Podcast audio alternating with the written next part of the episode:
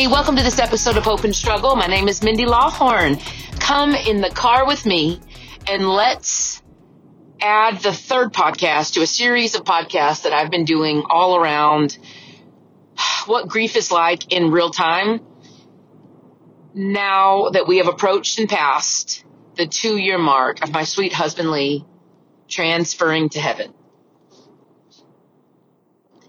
So yesterday was December 13th. So I don't know when you'll be listening to this, but that was officially two years that Lee was in heaven. And now that we're on two years in a day, I woke up this morning almost like relieved a little bit. And I'm trying to like figure that out in my head and, and, and prayerfully consider like, why am I, why do I feel relieved a little bit? And the best I can tell you is that there are these milestones that you come across and you hit and you surpass whether you're really focused on them or not. And I didn't realize I was thinking about the two year mark as much as I was until this morning.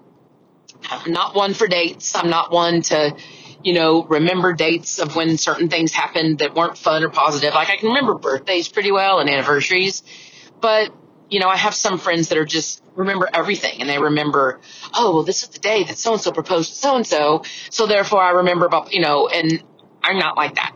And I honestly don't want to remember all of my sad times, like when my sister passed or my dad passed or, you know, all the things, but I'll be completely honest in telling without e- telling you without even trying. It was here without even trying the looming feelings and the knowledge of grief were just literally like a like a, a cloud over me and and I know a cloud feels very like sad and rainy and negative, but I, it's the best way I can describe how it feels. And I wasn't on purpose trying to be sad. I wasn't on purpose going, oh, you guys, this is what we need to do now. We're doing, you know, nothing but going to be sad.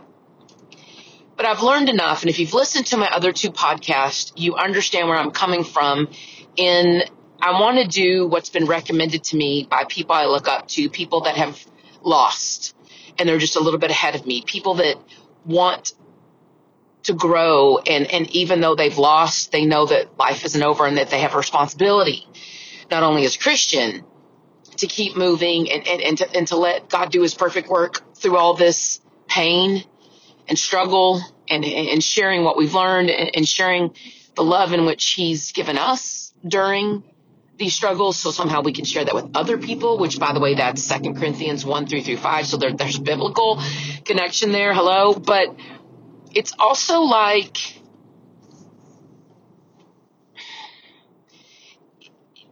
grief there, there needs to be work done with it and i didn't want to believe that and i just thought it will naturally happen. But mia finnegan is one of my good friends. She's also my friend Shalene's trainer, who I got her to be my trainer because she gets it.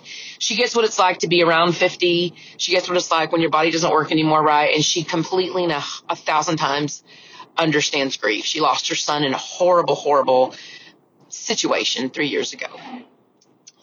And she told me a story about her therapist and how her therapist too has lost. And her therapist has this box on her shelf and it's called her grief box.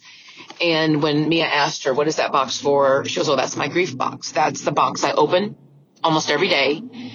And on purpose, do my grief work. I on purpose think about who I've lost. I on purpose pray for them or, or for myself. I on purpose pray for what's going on. I on purpose look at their pictures and read, read letters people have, you know, sent me in cards on purpose. And then I put it in there and I put it on the shelf and that's all I'm going to do with that for today. And let me just try to explain this if that's confusing or you're like, you know, I don't even understand really what that means. It's that if we don't on purpose dive into the work of grief and, and get in it and feel it and sit in it and pray about it and cry about it and read those hard notes and look at those photos of them, it will come up in our lives in the worst of times. It will be something we try to push under the rug, which will grow into this huge abscess that we later will pay for. And my boys are too important for me to do that. Now it'd be easy, but it would eventually cause so much more pain and sadness and trouble. And I don't want that. I want to do what's right. I want to do what God wants me to do, even though it's hard. And that's what He's guiding me to is to do grief work. I have no trouble looking at Lee's photos. I love it. I love our, we, you know, we have a fitness business that we did primarily online. I still do that. Um, but we would take pictures of ourselves all the time, which you just think about like how many years ago it was weird to take like a selfie of yourself. Like that would be odd and weird. Now, like even my 81 year old mom's snapping selfies of herself in her bathroom before she goes to the mall. Like I absolutely love it. It's so funny. But like I have all these photos and like I'm so thankful for our business because I have all these videos and all these photos that I wouldn't have normally taken just to take for the heck of it. I'm always thinking I can repost this or I can share this with someone or this or encourage someone that is has cancer or, or, or that you know is, is you know in a hole working out and they and they maybe have slid backwards, you know, maybe this will help them. Well, I have all those. So that's no problem. The hardest stuff for me, honestly, is being still and being quiet and reading these beautiful, like I'm starting to well up right now, beautiful heartfelt notes and cards and letters that some of our dearest friends have written us. But as hard as it is, I find when I do that, it breaks me through to like the next stage of this widow, single mom, loss of my freaking favorite person in the whole entire world situation. It helps. And it, it's almost like when you don't want to take your medicine, but you know when you take your medicine, you're going to be better, but you don't want to take it because it's gross or it's going to make you gag or, or whatever. like that's the best ex- example I can think of. Or, or like I think of how like sometimes we just don't want to get up and get dressed and go to church and sit there. But when we get done, we're like, oh my God, thank, thank you, God. I'm so glad I needed that. That was for me. You know, it's like that kind of thing. Or like when you don't want to do a workout, but you know, you'll feel so much better and you'll be better once you do the workout and get it over with. It's like that thought process. And I've done that so much in my life. I can handle that. But making, if you're anything like my personality, you know, which by the way, I love you and you're awesome. We completely get each other, but I run hot and I mean, I go fast and Lee was more methodical and detail oriented. I'm big picture, energy, fun. Let's go. I want to make sure everybody's having fun. Let's go, you know, type of thing. And I've had to, and I know this is probably God's plan, but I've had to kind of put much of that on the back burner and just like kind of quiet it down a little bit because that works great when you have an amazing partner that's your balance. It doesn't work so great when you're alone. And it's not that I'm afraid to be alone. It's that I've got to find that middle ground of being everything at all of the, all of the needed personalities, all the needed capacities. I have to fill those right now and I may have to forever. You know, I don't want to, but I may have to forever. Um, but it's interesting how that seems to be some of the hardest to what I'm doing is the sitting and calming down and being detailed and looking through things that Lee would normally do and look at and, and reading even those notes. That's one of them, but I know that that's what I'm supposed to do. So that's what I did yesterday. And, and, and I'm going to do it a little bit more today and throughout this week. I've kind of divided them up. But one thing that's on my heart not to do, sorry for the beeping, is put in. Hi, welcome home. We just got in the garage. Is put any suggestions or, or undue uh, pressure on my boys. I want them like, like, like they already know what this time means. They know that we lost daddy around this time and they know he was great and, and they know that he would want them just to go and have fun and just work hard and go, you know, just be the men that we have, you know, done our best to try to raise them to be. But they're aware. They're aware of what's going on, but I just refused to say, do you know what today is? You know, I, I just don't want them to ever feel anything. And, and Garrett knows, but like he had a game yesterday and he has a friend that's a girl right now. And, you know, that's just sending me to the moon, but I'm happy about it at the same time. and I'm doing air quotes, a friend that's a girl. And I'm like, oh, merciful heavens. But they know, but at the same time, I don't ever want to pressure them into feeling a certain way. But we talk about it, especially with my oldest Andrew, and I'm thankful for him. He's very insightful for being 19. He's he's quieter. He's kind of Garrett's opposite. Like they're like I've got one kid that's like, give me the mic and wants to play every sport, and then I've got the other one that's like, please do not make me get up in front of people, which is funny. But um, I'm just so thankful, honestly, sitting here. I'm thankful for him. I'm thankful for the time we had, and I'm thankful for the boys and and and just the life that God has allowed us to live and, and create and grow. And I know there's more. So I want to just finish with a prayer and I want the words that I said to you today to encourage you. I want them to put a, a bug in your ear, so to speak. I want them to challenge you to get into kind of the hard stuff that maybe you're putting off. Maybe it's having a discussion with someone. Maybe it's writing a letter. Maybe it's praying, like just slowing down and praying. Maybe you haven't prayed in a long time. Maybe you have lost someone, or maybe you've lost a dream or a relationship, and you need to come full faced with that thing. My loving Christian sisterly encouragement to you face it. Let God do his perfect work through that struggle and that pain because you guys, pain and struggle, it produces perseverance. Perseverance produces character and character produces hope and hope does not disappoint. Hope is everything. This whole podcast is called Hope in Struggle because we can have hope in all of our struggles, you guys. This world is not about how amazing our lives are. It's about what we do and who we become. And above all, what we do for God's glory and for the good of his people.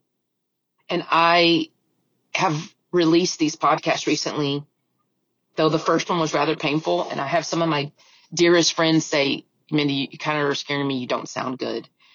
And I know I didn't.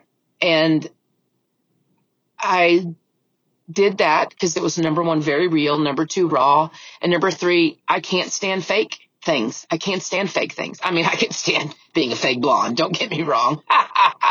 and my fake eyelashes. But I mean, I can't stand anyone faking things to make them seem that, that they're not like they are because I think we will make real progress and we will do what we're supposed to do when we come to grips with the truth maybe our situation or what it is and then just seek God within that look at every story in the Bible. It's all these like underdog stories, all these stories of really super, super hard things, super struggle. And what does God do through those? He's the strongest when we're weak.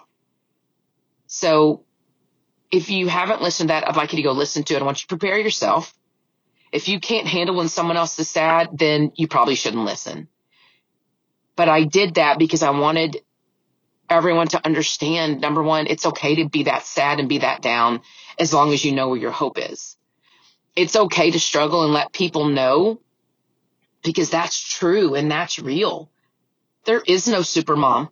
There is no perfect situation. We all struggle in some capacity and God does that because he wants to produce and, and, and, and just push that character to the next level. I pray that you would do that. And, and even if you have you struggle here or you have trouble here, ask someone to help you. Or even, do you have someone that might need to hear this podcast? I'd love for you to share it with them.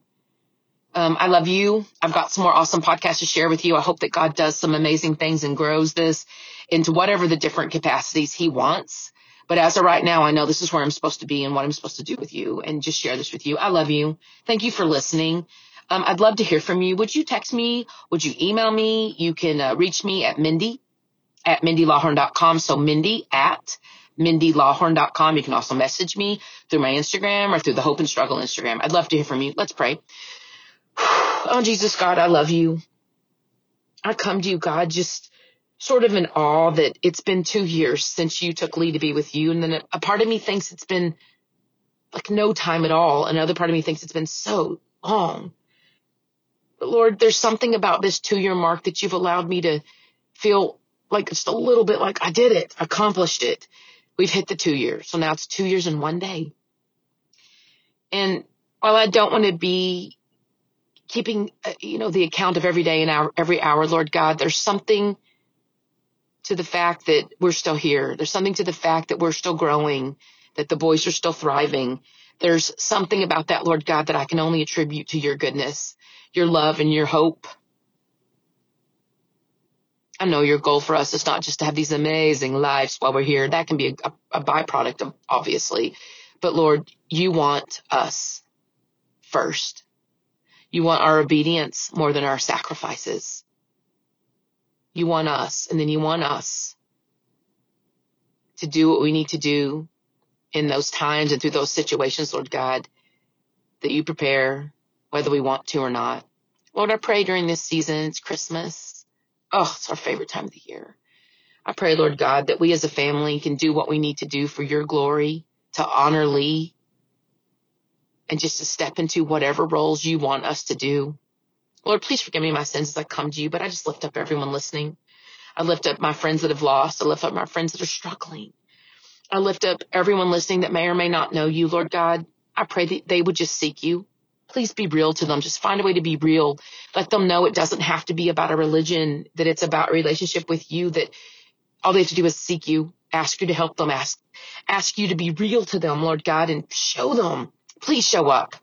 Let them know beyond a shadow of a doubt that you're real regardless of what people around them have said, regardless of where their mom went to church or their aunt or that mean girl said to them at church or whatever it is. God, show them that you're real and that we can live an amazing life through you for the good of the others, but for your glory. Lord, I love you. Please send your Holy Spirit to all of my friends. Please send your Holy Spirit to the Bible babes and all the people in my beach Beachbody business. Lord God, I thank you for that business. Oh my gosh, it has sustained us, Lord God, for almost 14 years. Please show me how to help people through that, Lord God. It's still fitness. It's still nutrition and it's still accountability. Lord God, I love you for that. Thank you for doing that. You've done so many amazing things through that, Lord. I thank you for hope and struggle. I lift up Delana. I lift up Rochelle. I lift up Jessica to you. I lift, lift up Andrew and Garrett. I lift up everyone in the Bible babes.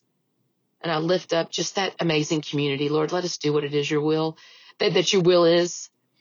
And I lift up everyone listening.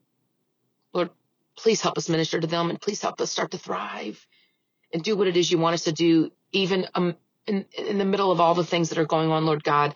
Let us not look not in the mirror or, or at each other, but look to you. You didn't say follow Christians. You said follow you.